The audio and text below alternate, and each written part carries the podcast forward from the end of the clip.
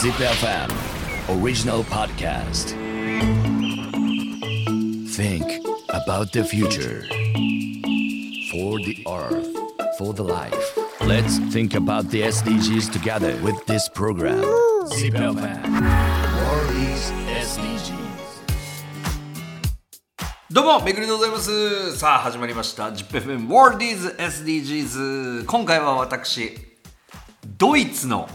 ファルツ地方にありますカルシュタットというところに、やってまいりました。ドイツはまず環境立国として結構知られていまして、 SDGs のみならず環境への配慮だったりとか意識っていうのが高い国ですね。まあ、そういう意味では我々の番組としてはど真ん中の、メインテーマになってくる中で、今回ちょっとお話を伺うことになるんですけど、バイングックラールプレヒトアタスのセールスマネージャーを務めている鈴木玲さんです。よろしくお願いします。よろしくお願いします。 WORLDs SDGs。 ドイツ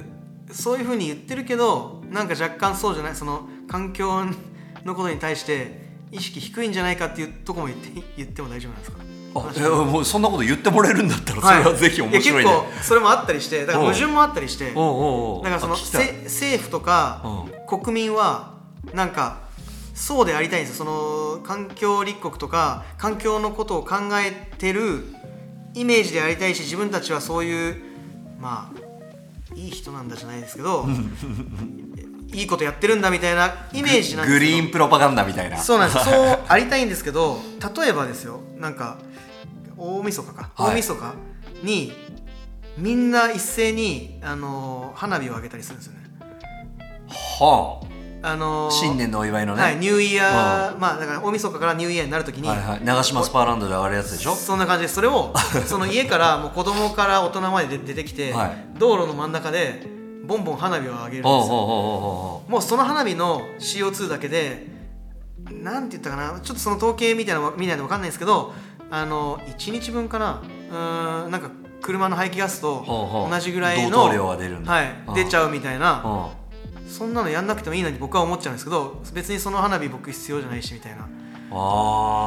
意識高っ。いや僕はだってでしかもそのゴミがまあこの田舎だったらそんなにまあゴミはポイ捨てというかそのままにされないと思うんですけど、大きい町行ったらみんな酔っ払って、例えばワイン飲み干したこの瓶の中にロケット花火入れて、はいはいはい、で飛ばして、その瓶もロケット花火の飛ばしたロケットも全てそのままにして寝るんですよ。なるほど。で次の日そのゴミ収集車みたいなのが通ってそれを掃除するみたいな、はいはいはい、結構無駄なことじゃないですか。なんかそうっすね、やった人が片付ければいいのにみたいな。でもこれはだから例えばそう花火を売ってる産業があったりとかね、あとはもちろんちょっとぐらいの楽しみ、それゴミはしかるべき、捨てなければいけないけれども、それぐらいはと思ってしまうけどね。でも、それぐらいはとも思わないぐらいだって、言うたらもう20歳ぐらいまでずっと日本住んだじゃないですか。でも24ぐらいまで日本住んでて、でももう今だからずっとドイツに住んでて、そう思っちゃうってことですよね。思いますね。それドイツ住んでなかったら多分そこまでは考えなくないです。だってほら花火との日常って僕たちずっと過ごしてきてるじゃないですか。それは多分公共のというか、だからそのなんか市の花火大会みたいなのがあって、彼らがやってくれて彼らが片付けてくれるから、その汚いとこゴミとかを目の当たりにしないんですよね。だからおいでん祭りが、ね、あったとして、みんな楽しい顔をしてる時にさ、その楽しい顔をしてる人たちを見て、お前ら CO2 がって言わないでしょ。いや僕も言わないですけど結果的にそのニュースを聞いた時に、ドイツで自分たちでニュースで言ってるんですよ。自分たちが上げた花火がこんだけの CO2 の排出量だったから、なんかやめた方がいいんじゃないかっていう、もうディスカッションになってるぐらい。最近は本当にコロナ明けとかコロナ中ぐらいから、いやもうあれやめようぜみたいな話にもなってきてるぐらい。だからみんなに分かってほしいのは、この熱量だってことだよね。そうです。ドイツが、それをニュースでやるぐらいの熱量なぐらいすごい国なんですよ。確かにそう、はい、これはちょっとやっぱね日本人の感覚からするとちょっと分かんない、ちょっと丁寧に時間取って説明しちゃいましたけど、はい、まあ、ドイツの環境っぷりは意外とすごいぜっていうことをね、はい、ちょっとまずお話をさせていただきましたと、はい、はい、でようやくですよ、ここから僕今回だってレイさんにお話聞きに来てるんですからやっとですよね、すいませんちょっと長くなってしまったんですが前置きが。でレイさんはそんな環境立国ドイツで、はい、まあ、今いわゆるワイナリー、はい、ワインを作る、はい、醸造会社で働いている。その名前がワイングッドクーラールピレヒトという会社で、まあ、今セールスマネージャーをやられているということなんですけど、今回はぜひねその環境立国ドイツの中でどういった環境配慮なそのワイン作りをされているのかというようなところも中心にぜひ伺いたいなと思っていますと。で、まずなんですけどやられている文脈でいうとこの SDGs の項目からすると何番ぐらいが当てはまりそうですかね。12、1315ですね、うん、そのぐらいですかね。12作る責任使う責任、はいはい、あとは、13の気候変動に具体的な対策を、はい、あとは15番の陸の豊かさを守ろうと、はいはい、いうところですけども、まずそのエコだったりとかリユースみたいな観点のところからぜひちょっと話を伺いたいと思うんですけども、はい、でもまたその他の国とか日本、まあ、日本とワインをこうちょっと難しいかもしれない、まあ、日本にはもちろんワイナリーもあるんですけど、その他の国だったりとかドイツだったりとかもちろん御社でもいいんですけど、はい、こう環境に配慮をしたワイン作りみたいなとか、はい、なんか取り組みとかってやられてるんですか。はい、はい、まず環境に配慮しただとまず畑の仕事でうちの場合は間違いなく、除草剤は使わない。除草剤を使うと、まあ、結局植物を殺す薬品なので、それはまず、はい、除草剤を使う理由は、はい、他の雑草を駆逐するため、はい、そうです。でブドウだけに栄養を集中させるためなんですけど、それもあるんだ、はい、で、使ってるところもあるってことです。めちゃくちゃありますね。相当な畑が除草剤をまかれてて、まあ、その割合まで僕は見たことないんですけど、まあ、多分インターネットで調べて出てくるんですけど、普通に何も気にせずに、はいはい、その辺から安いワインをポッと棚から取って、はいはいはいはい、これちなみに僕がいつもやってる行為ですけど、はいはい、一番安いのどれかな、はいはい、2ユーロこれだーっつって、はいはい、良さそうな、はい、だそういうところのワインは、はい、別にそれが全部とは言いませんが、はいはいはい、まあ、そういうようなところのワインが、はいはい、除草剤を使った状況でできているワインだということは、はい、往々にしてあるよっちゅうことですね。かなりの確率であると思います。そのぐらいの価格だったらマジか、はい、やっぱり除草剤使うとまず除草剤、まあ、雑草はブドウの敵にもなり得るんですよね。雑草が栄養を吸収しちゃうから、はいはい、だから雑草がない方がいいんですけど、うん、その雑草をマニュアルで、まあ、昔は手で、まあ草刈りじゃないですけど、はい、取ってたところを今はトラクターでトラクターに走って、まあ、草刈りというか根から掘り起こして取れるんですけど、うん、それすらも上回るぐらい除草剤の方が安くて効率がいいんですよね、はい、スプレーしちゃえば、まあ雑草は死んでくれるので、うん、安いし効率がいいみたいな、はあ、でそこだけ考えればそれをしたくなるんですけど、そうするとやっぱり毒が土に行くわけじゃないですか。そうだ、はい、もう植物を殺す毒だから、うん、でそういうのは絶対うちはスプレーしないっていうのと、まあ、負荷かけてることになりますもんね、はいはい、土にもね、はい、うん、まあ、それはもう EU のそのオーガニックの認定とかでも大前提で、ああ、それを使ってるともう取れないですね。絶対取れないですね。なるほど、はいはい、うん、まあでもそうそのあたりと、うん、あとはあれ質問は、どんなそのいわゆるエコフレンドリーな活動のワイナリー、はい、エコフレンドリー、例えば弊社のワインは、まあ、値段的にはドイツの中でも高い方なんですけど、うん、ボトルが軽いんですよ、うん、小さくて薄くて軽いんですよ、っていうのは、まあ、トランスポートでかなり重さで負荷がかかるじゃないですか、うんうん、だからトラックがどんだけ重いものを運ぶかによってもその排気ガスの出る量も違うし、あ、その観点だいぶ違いますよ。物流で物を A 地点から B 地点まで運ぼうと思った時に、はいはい、1本のワインの重さが、はい、少なくなれば、はい、もちろんそれは出荷する時には、はい、何百本何千本っていう単位で出荷をされますから、そうですね、はいはい、そうするとトータルの重量が変わってきて、はい、重量が軽くなれば、はい、それが CO2 のコストに還元されるっていう考え方。そうです、はい、何トントラッカーにもよるし、あとは何トンっていうのかな、船でも輸送するじゃないですか、海外に輸送するときは。その単位で考えると、もうまずトラックだったら何百キロとか、もしかしたら1トンぐらい変わるかもしれないし、うん、重いボトルと、軽いボトルだと、うんうん、でもう船単位で考えたら何トン単位で軽くなるんです。軽くなると、うん、そのエネルギー、そのエンジンが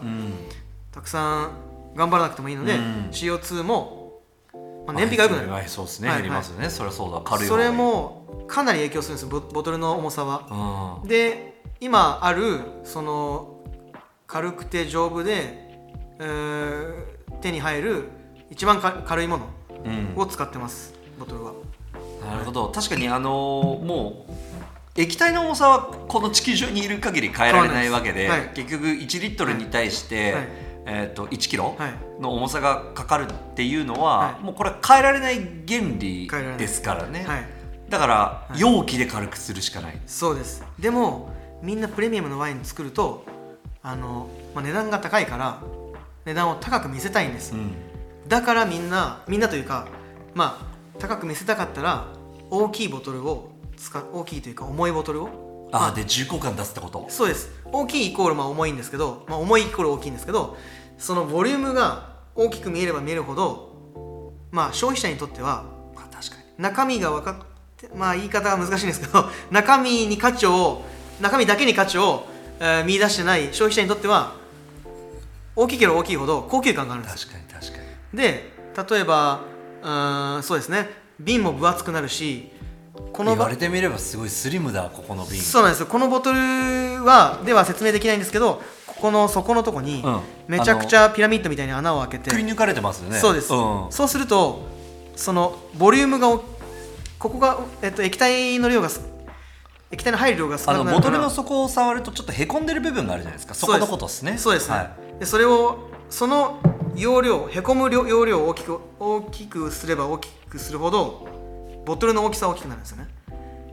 あれって、はい、なんかそのなんていうの、注ぐときに、はい、例えばなんかあれがあるから、はいはい、なんかこう泡立たないとか、はいはい、ワインの品質がとか、そういう機能面的なことじゃないんですよ、はい、なんか折りがたまりやすく、なんか切れやすいというか、折りを取り除きやすいとかいう人もいるんですけど、うん、最終的には僕の中の理解ではボトルを大きく見せるためだと理解してますけど、まあもちろん折りの観点もあるかもしれないですけど、そんなこと言っても折りは別にちゃんと、まあ折りがあるっていうのは結構熟成したワインで高級なワインだから、ちゃんとデキャンティングできる人がデキャンティングすれば、こういうそこが平らなボトルでも全然簡単にデキャンティングできるんですよ。なるほどね。だからちょっとボトルを大きく見せるため、はい、ですね。全然知らんかった。だから無駄に大きい容器とかのワインとかもいっぱいあるんですね、はいはい、特にニューワールドって呼ばれる、まあだからアメリカとか、はい、まあ、アルゼンチンとか、はい、チリとか、はい、南アフリカとか、ああいう国のワインとかのボトルは最近ワインが有名になった。そうですね、うん、あの辺のボトルの方が大きい傾向にあったりしますね。やっぱりその見た目だけでもインパクトを見せようみたいな、インパクトを出そうみたいな、はー、はい、うわ、いきなり考えさせられるなそんな観点で見たことなかった、はい、そうか、そうなんですよ。まあ、でも大は小を兼ねる理論があるんですね。大は小を兼ねる理論、はいはいはいはい、なるほどね、はい、あとはなんかその苗木、はい、ブドウの、はいはい、のところでも、はい、リサイクルとかをすごくこうケアされてるんですよね、はいはいはい、苗木というか、まあ、古着なんですけど、はい、古い木、うん、まあそうですね、ブドウの木が50年も60年も働くとだいたいその収穫量が減ってくるんです。そんな持つんだ、50年とか、はい、もっと持ちますけど、収穫量が減ってもいいなら100年でも持つ木もあるんですけど、まあ、全部が全部じゃないですよ、うんうん、やっぱりどんどん死んでいく木もあるし、うん、そうなってきた木たちを、まあ、やっぱり抜いて新しい木に植え替えたいじゃないですか、うんうん、やっぱりある程度の収量は得たいので、うん、そう考えた時に今まではその、まあ、いわゆる古い木を引っこ抜いてしまった後のその木たちは、うん、まあ よくて、家の暖炉とかの燃料になったりとか、まあ、薪的なことですね、はいはい、あとはグリル、バーベキューとかするときに使われたりとか、そのぐらいだったんですよねそうでしょ、はい、ブドウの木でグリルのあれに燃料にしてたんですか？できますよ、炭的な、はい、しかもめちゃくちゃ温度上がるから結構いいんですよ。へ、まあ、ただそれはローカルな人たちの話で、うん、そんなことしても使い切れないんですよね、うん、あ、まあだってそりゃ、はい、相当の量のブドウを育てて、はいはい、そうですね、だから毎年、はい、その古い引っこ抜いた木たちのやり場に困る人たちが多いんですね、生産者が、うん、で、まあ、どうにかして、まあ、処理はできますよ、その、まあ、オーガニックのものだしそんな簡単にゴミにはならないので、うん、ただそれを最高に有効活用する方法っていうのを、うんうん、まあ弊社の代表と、あと、まあ、その知識がある人たちと一緒に別会社を立てて、うん、で、っていうそのプロジェクトの内容はあれですね、まず古い木を炭化するんですね。炭にしてしまう。炭にしてしまうってことはCO2 を最初は燃やすと CO2 は出るんですけど、うん、炭になる段階でまた、そうですね、カーボンに戻るので、うん、C がまた取り入れられるんですよ、うんうんうん、で、一応それでカーボンニュートラルっていうか、だから CO2 を出さなかったことになって、もプラマイゼロってことです。プラマイゼロですね。そのだから炭を作る段階では、はい、1回燃やすので、はい、そこで炭素が出ます、はいはいはいはい、だけれども、はい、その炭素がまた炭になることで取り込める状態になるってことなんですか？はい、そうだと僕は理解してるんですけど、はははは、そこの知識僕ははっきりしないんですけど、そこはだから僕もはっきりしない、うん、ないって言ったところなんですけど、うん、普通はもちろん物を燃やすとCO2 が出て、はい、みたいなことなんですけど、でも、それは多分不完全燃焼じゃないですか、うんうんうんうん、不完全燃焼だからそうなっちゃうんですけど、うん、完全燃焼すれば最終的に炭に戻るじゃないですか、うんうんうん、で炭はまた燃料として使えるじゃないですか、はい、っていう感じで最終的に炭化するんですよね。なるほど。で、その炭化するプロセスを、うん、まあ、そういう炭化するマシンがあるんですけど、それで行って、はい、でその炭化した、その古着をまたワイン畑に戻すんですよ、うん、ほう。でそれは何にいいかっていうと、その炭には微量のというか、微量じゃないな、細かい、かなり細かい穴が開いてて、それが土に帰るとその細かい穴のおかげで、まあ、降った雨が砂というか土に、土壌に、保持されやすくなるっていう効果があって、今地球温暖化で、まあ、雨も少なかったり、まあ、暑すぎて、土壌の乾燥が結構ブドウの畑でも深刻だったりして、うん、それを防ぎたいということで炭をまく。でそれが実際に結構効果が出てて、だから畑を比べても炭をまいた畑の方がブドウがまだ生き生きとしてるみたいな。で乾燥したその時期があると、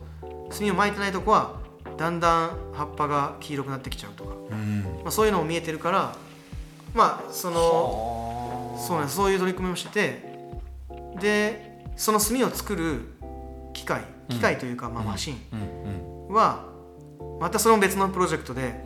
家具を作る工場、まあ、家具工場というまた別会社を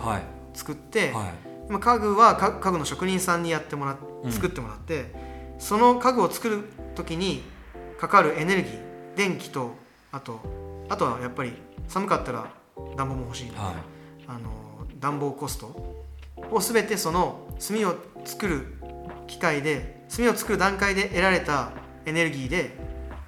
賄うっていう、そこの段階はまだ、100% 実行はには達しないんですけど、もう来年とか再来年ぐらいには始める形ですね。